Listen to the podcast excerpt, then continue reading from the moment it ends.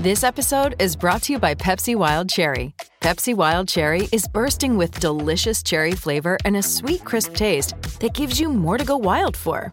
Getting wild may look different these days, but whether it's opting for a solo Friday binge watch or a big night out, everyone can indulge in their wild side with Pepsi Wild Cherry.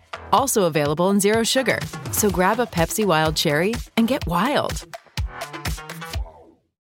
Grand Canyon University makes earning your degree possible with over 130 academic programs for traditional campus students, with more than 80 bachelor's programs offered online. GCU provides you with the personal support you need, from complimentary unofficial transcript evaluations within 24 business hours to scholarships, academic support, and your GCU graduation team, led by your own university counselor. Find your purpose at GCU. Private, Christian, affordable. Visit gcu.edu two, one. When I'm working out, I love to listen to your podcast. Whenever you say something, other people react to it. Taking my breath away, Aaron. Verne Lundquist joins me, Hall of Famer. Jim Calhoun, NASCAR icon Dale Earnhardt Jr. Kirk Herbstreit is on the phone. Here we Welcome in, episode 420. Great episode, by the way, of the podcast. It is Sweeping America, the Aaron Torres Sports Podcast. It is Monday, August 23rd, 2021, people. And it is game week in college football as week zero is upon us. That's right. After the craziness of last year, we have a normal start to the college football season five games, kind of a soft launch, if you will, of the college football season this weekend, most notably Nebraska, Illinois. My alma mater, UConn, returns to the field looking to return to glory after not playing at all last year. And uh, really, it's just a great, great time to be a college football fan. I know so many of you are fired up. And what we're going to do on today's Aaron Torres Sports Podcast is really go almost all college football. Now, at the end, we might hit on a little bit of hoops, but the main focus of this show is college football, no guess. This is what we're going to do. We are going to start by breaking down all five of the major conferences. I'm going to get you caught up on the storylines you forgot, interesting team, interesting narratives, and my picks for all five major conferences. Then I will give you my Final Four and national championship picks, my college football playoff and national championship picks, because it is game time. From there, we may take a quick break. I may give you some over under win total bets. We'll see how we're doing on time. And I want to wrap with something different. It, it turned into a fun segment from my radio show over the weekend, but Last week, we talked a lot about Nebraska, what a disaster they have been. And what I want to do is hit on the five programs that I think college football needs to get back to relevancy for the health of the sport. We're going into a season where it feels like Oklahoma, Ohio State, Clemson, Alabama, Georgia are again the class of college football. But let me tell you, if USC, if Miami, if Nebraska, maybe Tennessee, some schools like that could get their you know what together,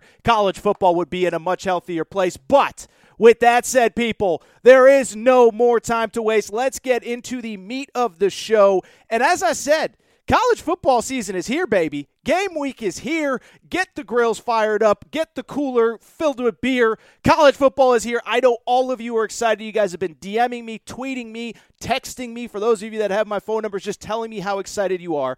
And what I want to do is really just spend most of today's show really just kind of uh, you know previewing the season. Like the season is here. It is time to get fired up. It is time to give out some official predictions. I should mention by the way throughout the week. Make sure to mention to, to, check my Twitter feed. I will finally have some updates on my my post KSR what I'm doing outside of this podcast deal. A lot of really really cool stuff coming up. Really excited to share with you. It has to do with college football, college basketball, my future. Some other people are going to be involved and I am so excited to share with you. That will be later this week. But again, the focus of this show and this segment is that college football is here games are being played this weekend. And what I want to do is, as I said off the top, I want to go through all five major conferences, give you my the most interesting storyline, kind of give you a quick recap of what happened last year, maybe the most interesting team, ultimately pick my champion in all five major conferences, and then wrap by giving you my four teams that I believe will ultimately end up in that college football playoff and who I believe will win the national championship. And I'll tell you this it is going to surprise you. It is not a team that you are expecting that I'm going to officially pick to win the national championship. But as I said, let's get into the five conferences and drum roll, please. Let's start with the Pac 12 by far the least interesting conference to all of you. There is not, you know, the Pac 12 has had two college football playoff participants uh, in the history of the college football playoff. They have not won a college football playoff game since the first ever game of the college football playoff when Oregon beat Florida State. But I'll tell you, while they have had not had the on the field success in the playoff, in many ways, this is just a fascinating conference because there is no dominant team that you go into the season saying, well, that's the definitive champion, the way you do in the Big Ten with Ohio State, the way you do in Oklahoma, with Oklahoma in the Big 12, on and on and on. But in terms of the Pac 12, let's get into what you might have missed last year. And let me just say this it was a complete and utter disaster. The Pac 12, remember, along with the Big Ten, decided that they were not going to play football in the fall. When the Big Ten decided to come back, the Pac 12 literally waited until after the Big Ten came back to even start thinking about the process of playing football. If you remember, Larry Scott, the commissioner, literally had to go to the governors of Oregon and California to get uh, state health code rules kind of adjusted. Uh, and basically, there was no plan to bring back football until the Pac 12 realized, oh my God, we are not going to be able to play a winter season. We got to get something together. Unfortunately, for all the student athletes, the coaches in the Pac 12, it led to a very bizarre season in which seven games were scheduled starting the first week in November. But because of COVID, some teams played as few as three to four games. And that included, by the way, Washington, which won the Pac 12 North, but because of COVID was unable to participate. And so when the Pac 12 actually got on the field, it wasn't until November. Many teams missed a game or two. Utah did not even play until Thanksgiving weekend. That shows you how crazy last year was. Ultimately, in terms of the on the field product itself, Washington is not able to play in the Pac 12 championship game. Oregon comes in. USC, by the way, came into the Pac 12 championship game at 5 and 0, but unfortunately was not able to beat Oregon. Oregon won its second straight Pac 12 title, even though, oh, by the way, they didn't technically win their division. They got into the Pac 12 title game by default.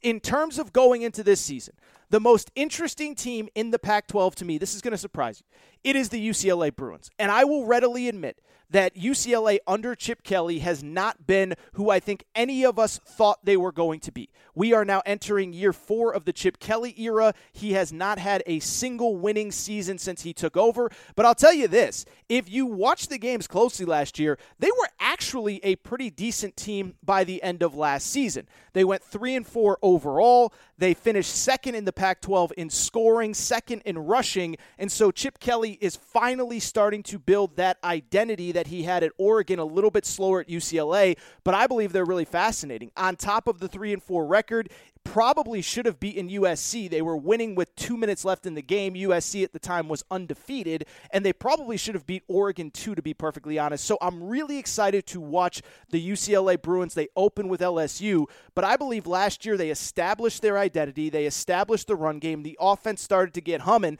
and now they basically return everybody. They are the most interesting team to me. I do not believe that they are good enough to necessarily win the conference, but I could see them going like 7 and 5, 8 and four, which in the progress of this this program would be a step in the right direction. Again, they open actually this week in week zero, but then next week they play LSU, and you talk about a mega, mega, mega game for UCLA. That is it. In terms of the most interesting storyline in the Pac 12, how about Arizona State? Talked a lot about Arizona State on last week's show as it pertains to Nebraska, but what was so fascinating was this program, it has been a two, three year build under Herm Edwards, and had there not been all this off the field controversy, uh, Arizona State entered the season as one of the more interesting and more talented teams in the Pac 12. But as I told you last episode, as many of you have read about and heard about all offseason, Arizona State's been kind of a mess off the field.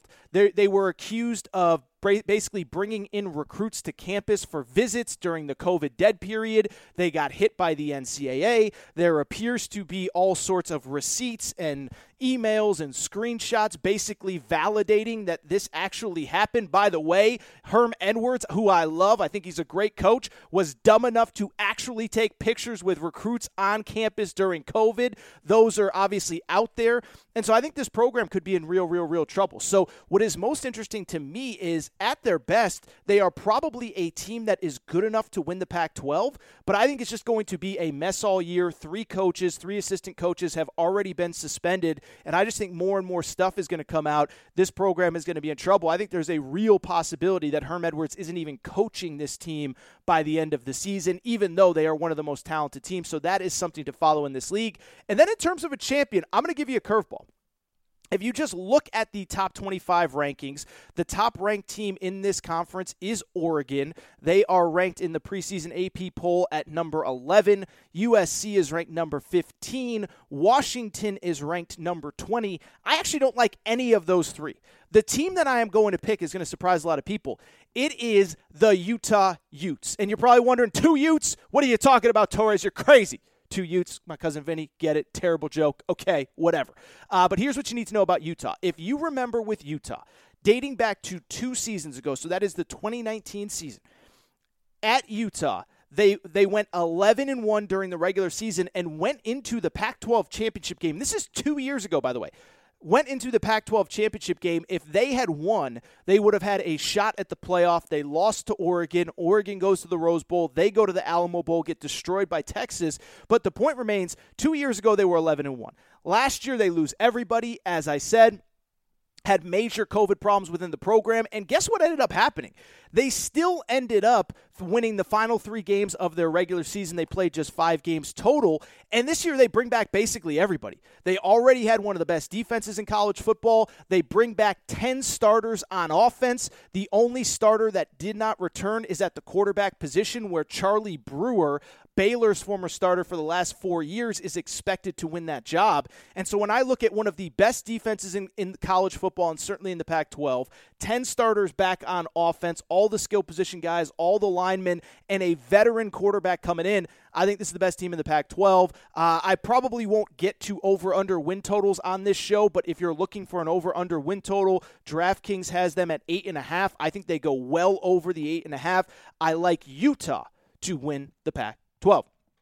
Let's move on to the next conference. Drum roll, please. It is the Big 12. Come on down, Big 12. Let's talk about the Big 12. First of all, last season, very bizarre year for the Big 12. They were basically eliminated from the college football playoff by about week two. If you remember back to last season, the Big 12 was one of the first team, first conferences to start. They were definitely one of the only conferences to play out of conference games, and it ended up really hurting them. Remember, Arkansas State beat Kansas, Louisiana beat Iowa State, and then, oh no, no, Arkansas State beat Kansas State, Kansas lost to Coastal Carolina. And then Kansas State, a week after losing to Arkansas State, ends up coming back and beating Oklahoma. And so it's this weird thing where Oklahoma loses to Kansas State, then they lose to Iowa State, they fall behind the eight ball, but by the end of the year they were still the best team in college football. So weird start to the season for Oklahoma, which started 1 and 2, but they won their final 8 games most notably against Iowa State in the Big 12 championship game and against Florida. They destroyed them in the Cotton Bowl. The biggest reason why the success was the development of Spencer Rattler, the projected potential number 1 pick in next year's NFL draft. Spencer Rattler was much better over the course of the second half of last season. Just two interceptions in his final seven games. Basically, when he played like what he is capable of, that is when Oklahoma went back to being an elite program. They win the Big 12. Other storylines within the conference. The only one that was really interesting, Iowa State finishing 9 and 3 going to the Fiesta Bowl. I'm not going to lie, everybody else kind of stunk. I thought Baylor was really hurt by COVID, uh, had a bunch of games canceled, things were rescheduled. West Virginia, kind of interesting, one of the top defenses in college football. Texas, which we'll get into in a minute, of course, fired Tom Herman after the Alamo Bowl. So even though it was Oklahoma business as usual, safe to say it was a very interesting offseason nonetheless at or in the Big 12 where Oklahoma wins and there was basically chaos everywhere else. In terms of the most interesting team coming into 2021, to me, it's the Texas Longhorns. I mean, say what you want about Texas. Are they back? Are they not back? Whatever you want to say, they're interesting. And the one thing about Texas, and I've talked about it a little bit these last couple weeks, they were probably a little bit better than you remember late last season. Yes, they fired Tom Herman. Yes, it felt like a disaster. They went 7 and 3 and easily could have won two of the three games they lost, including against Oklahoma. They lost in double overtime in that Red River rivalry game. And against Iowa State, there was a, there was a situation late where they could have won that game. And so, as bad as it seems like it was at Texas, the reality is they went seven and three. Now they bring in who I believe is a better coach than Steve Sarkisian, an elite staff, and I just think they're interesting. I think they're interesting. I think they're fascinating. I think they will be fun to watch. I do not think this is the year, though, for Steve Sarkisian. And I will say, I do think he is evolved and improved as a head coach since the USC days. I think he is the guy. I don't know that this is the year. First of all, one thing that was supposed to be the case was they were supposed to have an established starter at quarterback. If you remember, Sam Ehlinger got knocked out of that bowl game against Colorado. Uh, in comes a kid named Casey Thompson. He plays really well, and everybody expects him to be the starting quarterback. Well, what ends up happening? Uh, we're here in fall camp, and now nobody has established themselves. Hudson Card, another player, by the way, is there a more Texas football quarterback name than Hudson Card besides Colt McCoy or Garrett Gilbert? I don't know if there's an answer to that question but Hudson Card is pushing for the starting quarterback. We don't know who's the starting quarterback. And what's most interesting about Texas, they have a brutal, brutal, brutal start to the college football season. If you remember, they open up against Louisiana, the Raging Cajuns. Never forget, Louisiana is ranked in the top 25 coming into this season. They play at Arkansas in week two. They play at TCU the first week of October. TCU, a team that historically has given Texas a lot of problems. And then the second week of October, they play Oklahoma. So, I mean, you're talking about a situation where in those first whatever it is six games four and two, three and three. It is not going to be easy, and that doesn't even include Oklahoma State, Iowa State, West Virginia, etc. In terms of the most interesting storyline, I'll say this: I think it's is Iowa State really truly a college football playoff contender. And if you if you don't follow the inner workings of college football on a day-to-day basis, what you need to know they're coming into the season as the number 7 team in the country, and I think it's very much justified. You look back to last year, they went 9 and 3 overall. As I said, they lost to Louisiana early, beat Oklahoma, won the rest of their regular season game or excuse me, they won most of their reg- regular season games. They lost to Oklahoma in the Big 12 title game but then rally to win the Fiesta Bowl, rally to beat Oregon in that Fiesta Bowl. And here's the interesting thing about them. They go 9 and 3 last year. They beat Oklahoma during the regular season they bring back pretty much everybody off of that team, including some guys that had a chance to go pro that basically said, look, we think we got a chance to make the college football playoff by coming back. And so just a fascinating team. They have a multi year starter in Brock Purdy, a quarterback, probably the best running back in the Big 12 in Breece Hall. Charlie Kolar is one of the best uh, uh, tight ends, excuse me, in college football. And on top of that, basically returned their entire defense, entire offensive line. So you talk about just a program that is fascinating. It is Iowa State. And again, we talked about off the top, uh, and we're going to talk about Georgia, Oklahoma, Clemson, Ohio State, Bama. It feels like, it feels like those five are the teams. But is Iowa State good enough to make the college football playoff?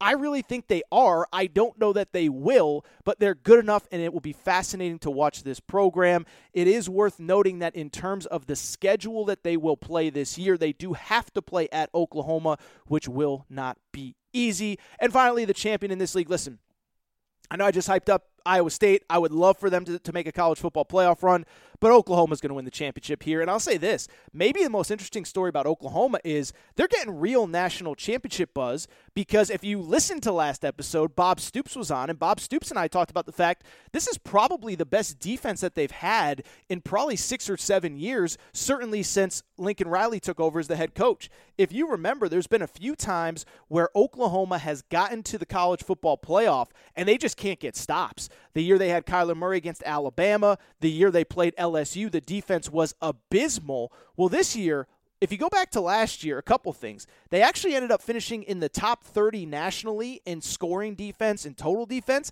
and they held five different opponents under 21 points to close the season. So they played good teams, Iowa State, Florida, to close the season. They held everybody under 21 points. And so I think there's a lot of people that believe that with the defense improved, this is a team that is good enough to win the national championship. Most improved defense, best defense that they've had in a while. Spencer Rattler is back at quarterback, a bunch of really intriguing players at wide receiver. Kennedy Brooks, it's worth mentioning, who opted out of last season because of COVID, is back. He was a 1,000 yard rusher. And so Oklahoma the Sooners, they are not only my pick to win this conference, but I think there's some real bu- I don't think, I know there's some real buzz about them potentially winning the national championship. How about that? How cool would that be? Let's move on to the ACC where if you go back to last year, uh, not a ton really to reflect on if you remember, of course, Notre Dame joined the ACC last year for, you know, basically they needed games, they needed some stability in that crazy COVID year.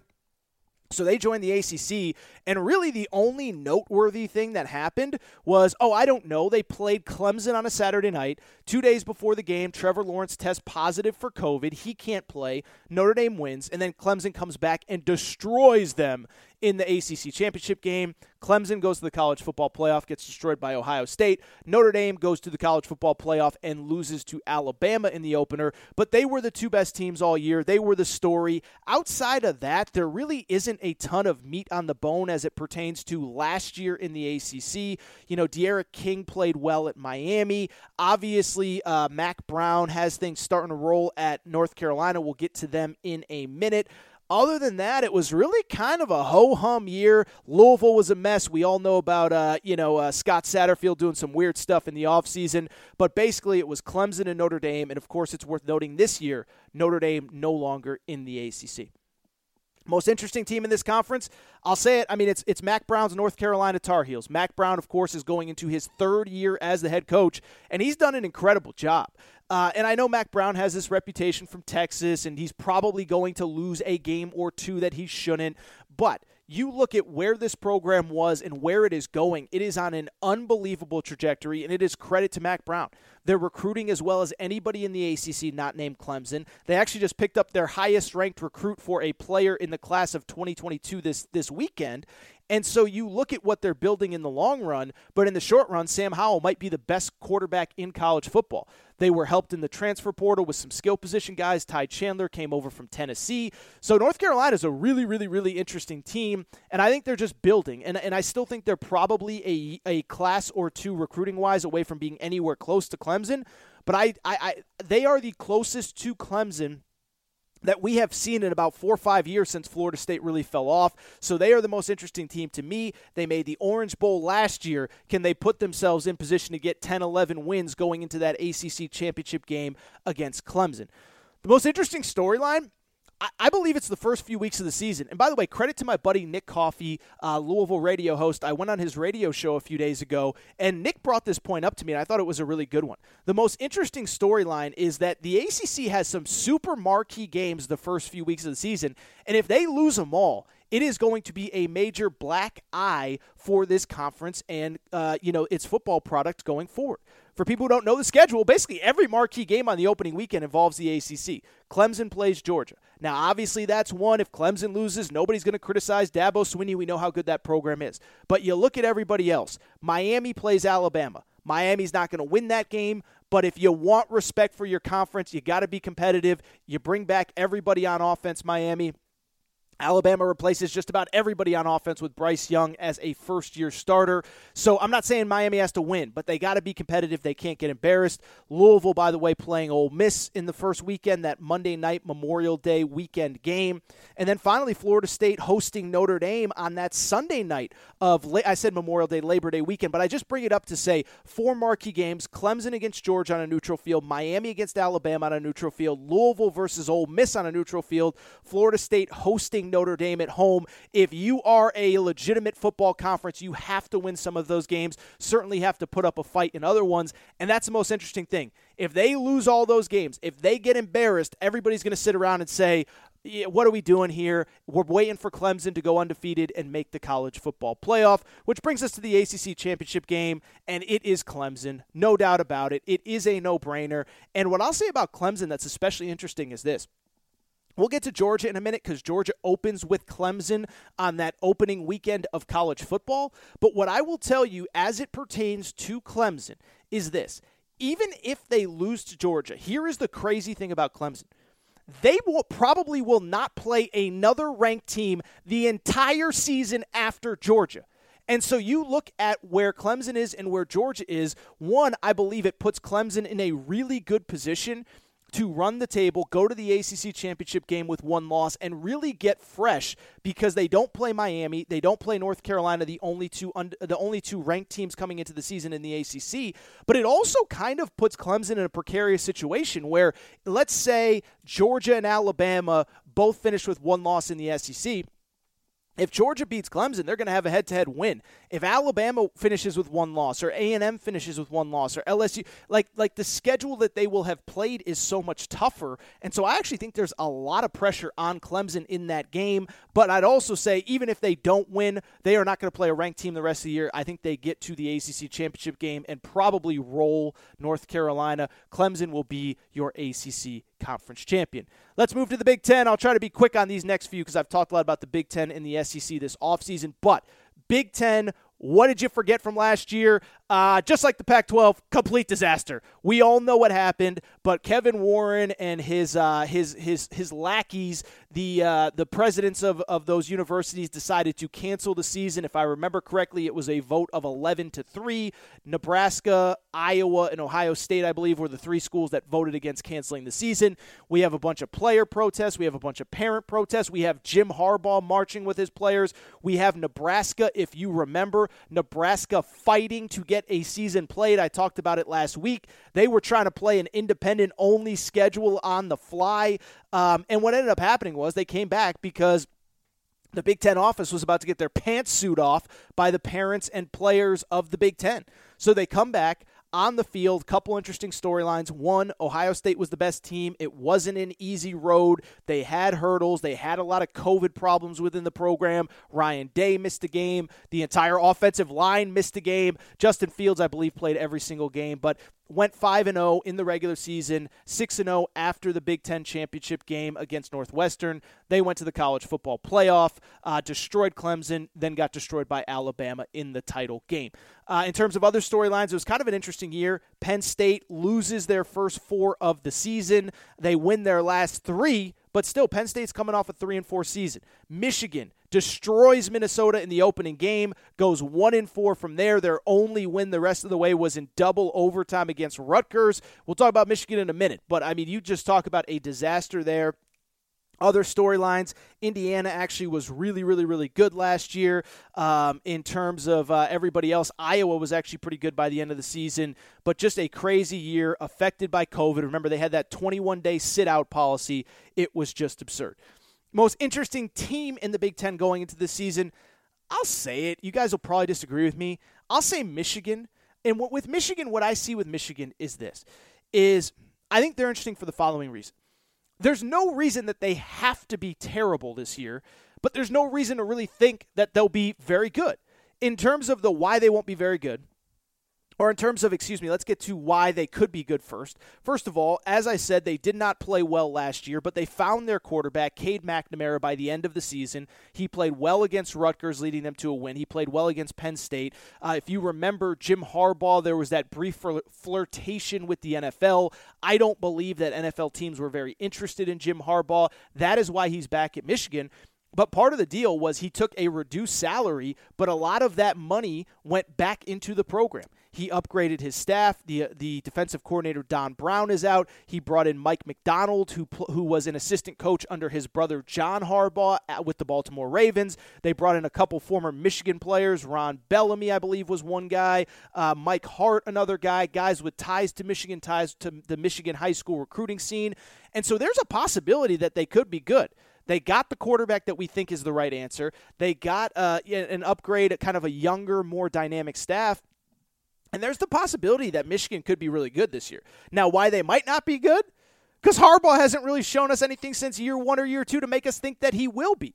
And that's what's interesting about this is this is kind of like a reverse Benjamin Button kind of deal. They're getting worse as the, as the years go on. Uh, they peaked in year one and year two under Harbaugh, and they've never been the same. And so I know they may have the quarterback in Cade McNamara, but Harbaugh hasn't figured out the quarterback position yet at Michigan. They might have the answers at the skill positions, but I, I, just I haven't seen it. And so they are the most interesting team to me because they could be 10 and 2. I don't think it's inconceivable that they go 10 and 2. I also don't think it's inconceivable that they go 7 and 5 and Jim Harbaugh has to sneak out the side door tail between his legs. Speaking of tail between his legs, most interesting storyline in this conference to me is Nebraska. I mean, you look at Nebraska, just a fascinating storyline. I mean, we talked about it last week. I'm not going to get into it, but I didn't really believe that Scott Frost was on the hot seat this year. I kind of felt like the, the school loves him, the fan base loves him. They are going to give him time. But at the same time, when he embarrasses the university, it leaves the school little, you know, little uh, choice but to seriously consider if he has a bad year, they might have no choice but to move on. And the crazy thing is, there's really no reason to think, even in year four, that there's that much excitement around the program. Really interesting. I've said it a few times. Week zero is upon us. Nebraska plays Illinois. Here's what's fascinating Illinois, remember who their coach is, by the way? Remember who Illinois' coach is? Ah, uh, yeah, it's Bret Bielema, formerly of Arkansas and Wisconsin. But they are the worst team in the Big Ten on paper. And Nebraska was about a nine and a half point favorite coming into this game, and it's down to about six and a half or seven points, meaning that Vegas kind of thinks that that Illinois will keep things competitive.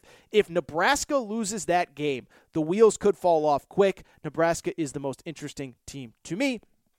Finally, who do I think is going to win the Big Ten? It's I mean it's got to be Ohio State, right? And and what's crazy is part of the Ohio State thing is it does feel a little bit like Bama in the SEC where if there was a year to catch Ohio State, this feels like it, but you have to have somebody step up and actually do it. And I look across the rest of the league, as I said, Penn State's coming off a losing season. Michigan's coming off a losing season. Wisconsin is really good, but we've seen Wisconsin play Ohio State before. It never ends up well for Wisconsin. Iowa, kind of the same deal. I know they beat uh, Ohio State a few years ago when Urban Meyer was there, but I mean, in the Big Ten championship game, are you betting on Ohio State's athletes or Iowa's? We're betting on Ohio State's, obviously. Uh, same with Northwestern. Indiana was good last year, but they've lost some guys. And so when I look at this situation, I say point blank, I think Ohio State's the team to beat. I should also mention CJ Stroud was named starting quarterback. He is from Southern California. And any Buckeyes fans listening, it's worth noting. Uh, I worked, uh, I did a ton of radio last week, and I worked with TJ Houshmandzadeh, the former NFL wide receiver. He worked out with CJ Stroud over the last couple years. He said CJ Stroud throws a better ball than a lot of the guys in the NFL right now. So I like CJ Stroud. I believe in him in large part because the people that have worked with him believe in him. And I believe Ohio State is going to go ahead and win the Big Ten this year. No surprise there. Finally, let's get to the SEC. And we talked a lot about the SEC last week, so I'm not going to spend a ton of time breaking down this conference because you guys know what happened. You guys know the storylines. But in case you forgot, uh, Alabama National Championship, historic season, then a historic offseason where they had six first rounders taken, five off of the offense. Mac Jones, the quarterback, Jaylen Waddle and DeVonta Smith at wide receiver, Najee Harris at running back, Alex Leatherwood as an offensive tackle, Patrick Surtain, the corner, was also taken off that Alabama team. They also lost the entire offensive coaching staff off of last year. Steve Sarkisian is out as offensive coordinator. Bill O'Brien is in as offensive coordinator. And so I bring it up to say there are a lot of question marks about Alabama coming into this year. In terms of everybody else, again, we've talked about it a ton, but great year for Texas A&M which of course finished 10 and 1, won the Orange Bowl. Only loss was to Alabama, finished 5th in the college football playoff rankings. Many believe they should have been in. LSU a complete disaster. Florida fell apart. Georgia was good early, but they did not have the quarterback until late with JT Daniels. Tennessee fired their coach with Jeremy Pruitt. Uh, who else? Uh, South Carolina fired Will Muschamp. Vanderbilt has a new head coach. Auburn has a new head coach with Bryan Harsin, who just tested positive for COVID. So, yeah, lot happened in the SEC last year. You don't need me to tell you because I've talked about it a lot over the last couple weeks. In terms of the most interesting team coming into the year, I'll give you two. I think Ole Miss is going to be really interesting because they're going to score a ton of points, okay? Last year, Ole Miss averaged 39 points per game in Lane Kiffin's first year. And remember, Lane Kiffin did not have an offseason. Lane Kiffin did not have spring practice to get things going. And so you think about Lane Kiffin with a full spring and a full offseason and most of his offense back, they're going to be phenomenal. And they're going to give up a lot of points on defense. But I mean, even if they can play a little bit better on defense, this could be a team. I mean, they went five and five last year. I think seven and five is the the floor, the basement. I think they can be an 8 and 4, 9 and 3 type team. Don't know if they'll get there, but they're certainly interesting. And then in terms of the other one that's interesting to me, I'll, I'll give you a few more. One LSU, talked about them a ton maybe the worst defense in Power Five football last year outside of Kansas. Ironically, was then coached by Les Miles. They fire Bo Pelini. Daronte Jones comes in. Fascinated to see them. And I'll give you another one. I think Kentucky is really interesting this year because if they have an actual vertical passing game with Will Levis, the banana eater who loves to eat those bananas, I think you saw the video by now, but it may it was went super viral. He eats the banana with the peel on it. Uh, it went to uh, it was on the Today Show. It was on every blog that you've seen. Will Levis, the new starting quarterback uh, from Penn State. On top of that, uh, you also have Wan'Dale Robinson come in. I think they're interesting because that defense is good. They might have the best offensive line in the SEC, no lie. Uh, two guys that could potentially be drafted really high. But will Mark Stoops let Liam Coen, the new offensive coordinator, open things up? If they do, they are really, really, really interesting. Those are the most interesting teams. The most interesting storyline. I'll just say really quick. I mean, I think it's A and M. I mean, A and M. If you look at them again, I talked about it last week, but a team that returns basically everybody other than the quarterback. Elite running back in Isaiah Spiller, elite tight end in Jalen Wydermyer, Ainias Smith, a stud wide receiver, Caleb Chapman, a really good wide receiver who got hurt early last year, nine starters back off the best defense in the SEC last year. And so what becomes interesting is what is what is what happens at the quarterback position because if the quarterback play is good, this is a team that's good enough to compete at the top of the SEC. Just one problem. Alabama's still in the SEC West. They have struggled with Alabama. But if Haynes King, their starting quarterback, many project to be, uh, is as good as expected, maybe this is a team that makes the playoff. Not going to say it'll happen, but it'll be interesting. Finally, I'm going to go off the grid here. My SEC champion is, and I can't believe I'm saying this because I've been as critical of anybody as this guy, Kirby Smart and the Georgia Bulldogs. I just think this is the year. I've talked about it since April. I've talked about it since last season. But they were a completely different team when JT Daniels got under center. 31 plus points in their final three games of the year. They beat regular season games. They beat Cincinnati in the Peach Bowl. The only games that they lost last year, remember, were when the other team just got elite quarterback play. Mac Jones from Alabama, uh, Kyle Trask from Florida. But other than that, Georgia was awesome. So now, and I know they've had some injuries over the last couple weeks. Darnell Washington, their their red zone tight end, went out. He might not play against Clemson. Um, Tykee Smith, one of their elite cover corners, is out potentially for Clemson. But I look at this team, and it's just all there. They have the depth on defense. Two great running backs, James Cook and Zamir White. And then finally, JT Daniels at quarterback. I just, I really like this team. I think this is the year. I will say, even if they lose to Clemson, they have a very manageable SEC schedule. They don't play Alabama in the regular season. They don't play A&M in the regular season. They don't play LSU in the regular season. They don't play Ole Miss in the regular season. Their cross division games are against Auburn, and remember, Auburn has a new head coach who is now not even at practice because he just tested positive for COVID. And on top of that, they play Arkansas. I think Arkansas is going to be much improved, but the bottom line remains that when you look at Arkansas, the truth is they just don't have the dudes to compete with Georgia. I think Georgia, even if they lose to Clemson, they can get back to the SEC championship game. This is the year I have Georgia winning the SEC, which brings me to drum roll, please. My national champion. Oh, my national champion is the Georgia Bulldogs. I cannot believe I'm saying it, but I, everything's just aligning for them. And I know they had injuries, and I know this, and I know that, but I believe that JT Daniels is the X factor, and we see this sometimes. You have the defense, you have the skill position guys. You need the quarterback to go over the top. It's what happened with LSU a few years ago. Joe Burrow, kind of a parallel, transfers from a Power Five program, struggles his first year. End of the year, he plays really well, goes into the next season. Georgia, JT Daniels was hurt to start last year, uh, comes in, lightning in a bottle, goes into the offseason.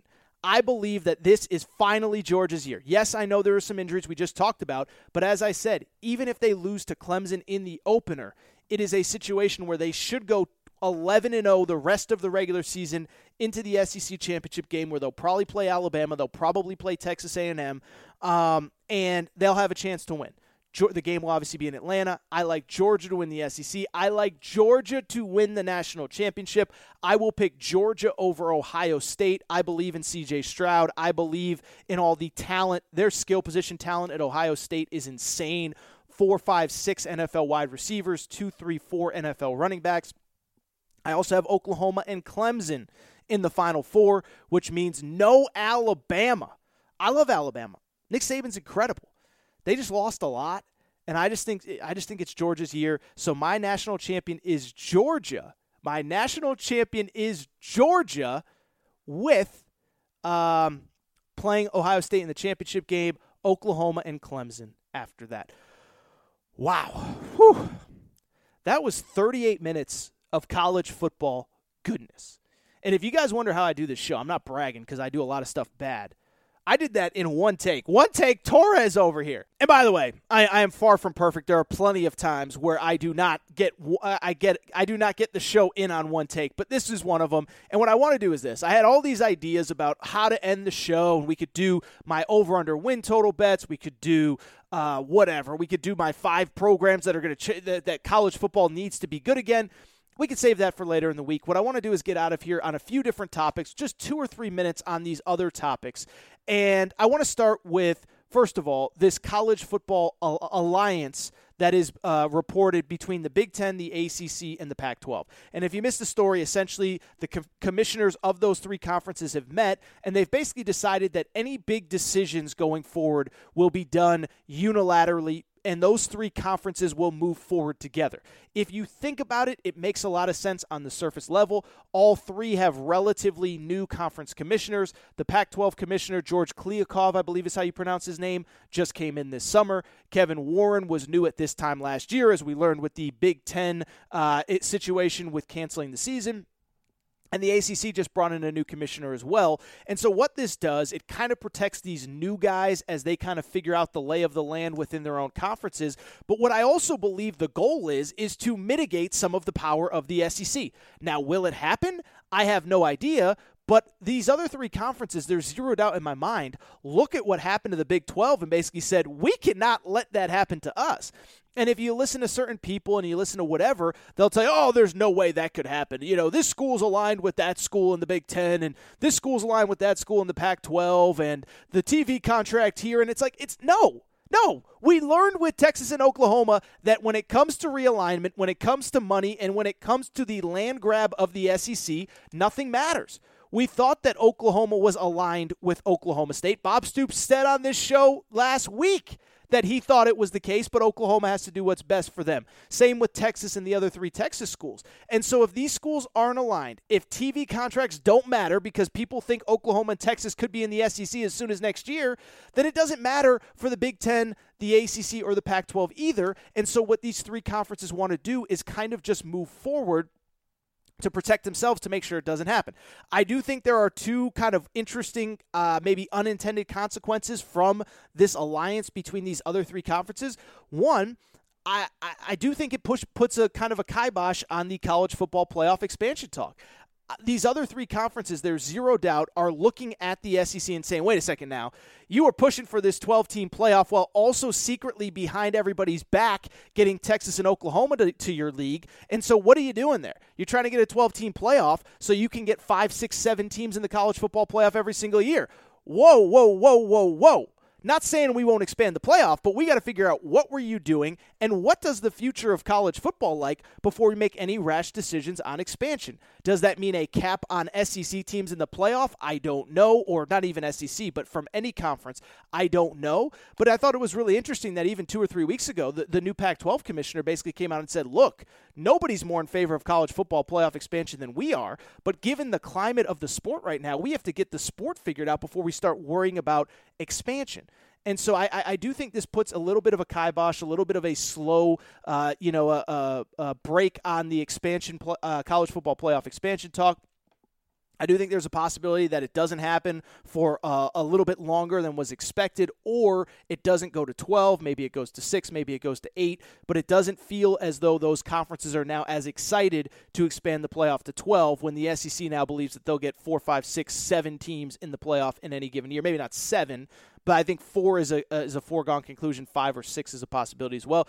The other thing is, I had somebody propose this to me. I don't think it's going to happen. But is it possible, as these other three conferences fight to establish themselves and fight to uh, regain some power, is it at all possible that the SEC just breaks off from the other conferences and says we're going about it ourselves? Don't know that it's going to happen. Don't know that it's going to happen anytime soon, but it's something to at least think about. And as I've told you for the last three or four weeks since this Texas Oklahoma thing happened, uh, just about anything is on the table right now. And so, could the SEC just say, we're going to take our ball, we're going to go with ESPN, and we're going to go do our own thing? Don't know if it'll happen. Do think it's interesting. Thought it would be. I thought think it's kind of funny that many of us remember a world in college football where before the BCS, there was a time when the national champion wasn't decided on the field. When, say, the Rose Bowl had the Big Ten and the Pac 12 winners, the Orange Bowl had the ACC winners, and the Big, uh, you know, whatever Big Eight at the time winners. The SEC champion went to the Sugar Bowl, and we never knew at the end of the season who the best team was. Imagine if the SEC breaks off and we go back to that situation in five, six, seven, 10, 15, 20 years, whatever. Again, don't think it'll be, happen, but I do think it's interesting. Uh, but yeah, this this alliance is really interesting. Didn't really feel like it was a 8, 10, 12 minute story, but wanted to hit on it really quick. A couple other basketball notes. You know, Emoni Bates, we should get a decision this week, guys. And if we don't get a decision this week, it means it's probably either going to be Oregon or the G League Memphis. Players uh, and, and students have to be registered by this coming Thursday, I believe, the 26th. So we should get some information on Emoni Bates. And then how about this? Did you see what happened at Coach K Academy? That's right. Coach K, of course, has his uh, fantasy camp, which, by the way, was like $12,000 or something absurd like that. Uh, yes, each camper had to pay $12,500 to attend Coach K fantasy camp. 84 people were ex- experienced flu-like 84 people there uh, were exposed to flu-like symptoms fever muscle fatigue and nausea uh, from a bacterial infection called legionella. Not a doctor. Don't claim to be an expert. But how about going to Coach K Fantasy Camp paying $12,000 and being exposed to Legionella, uh, a bacterial virus that was caught at Coach K Fantasy Camp? The Coach K uh, goodbye tour off with a bang as you pay $12,000 to go to fantasy camp. Next thing you know, you come down with some crazy, weird disease. But like I said, I think it's time for me to get out of here. That is all for this episode of the Torres Sports Podcast. Fun show. And if you're new to this show, this is how it's going to be during college football season. We're going to talk a lot of college football, especially Monday is going to be a reaction show. Pretty soon we will go back to three episodes a week. It feels like it's about that time. Uh, but three episodes a week coming up, a lot of reaction on Monday's show. And then from there, we're just going to get rolling. We're going to get rolling into football. We're going to get rolling into basketball. Got a couple huge mega guests coming up as it pertains to college basketball as well. So stay tuned for that. And then, as I said, Stay tuned to my Twitter feed, stay tuned to my social media because I will be announcing kind of the next chapter of my career. Really excited, some really fun stuff coming. Make sure you're following on social media at Aaron underscore Torres and at Aaron Torres uh, pod on Twitter. But that's all for today's show. Let's get out of here. Before we do, I want to remind everybody make sure that you are, in fact, subscribed to the Aaron Torres Sports Podcast, iTunes, the Podcast Addict app Podbean, Spotify, TuneIn Radio, wherever you listen to podcasts, make sure that you are subscribed. Spotify is blowing up, iTunes is blowing up. Make sure that you're subscribed. Also, make sure to rate and review the show. Go ahead, give us a quick five stars. Let us know what you don't like, what you like, all that good stuff. Really does help us move up those iTunes charts. Make sure you're following, as I said, on social media at Aaron underscore Torres, at Aaron Torres Pod on Instagram, Aaron Torres Podcast Questions at gmail.com, Aaron Torres, podcast questions at gmail.com. That is all for today's show. Shout out to Torrent Craig. Shout out to Rachel who hates my voice. I will be back later this week. More college football. College football season is here. A lot of big announcements. Stay tuned. Aaron Torres podcast. Talk to you later, party people.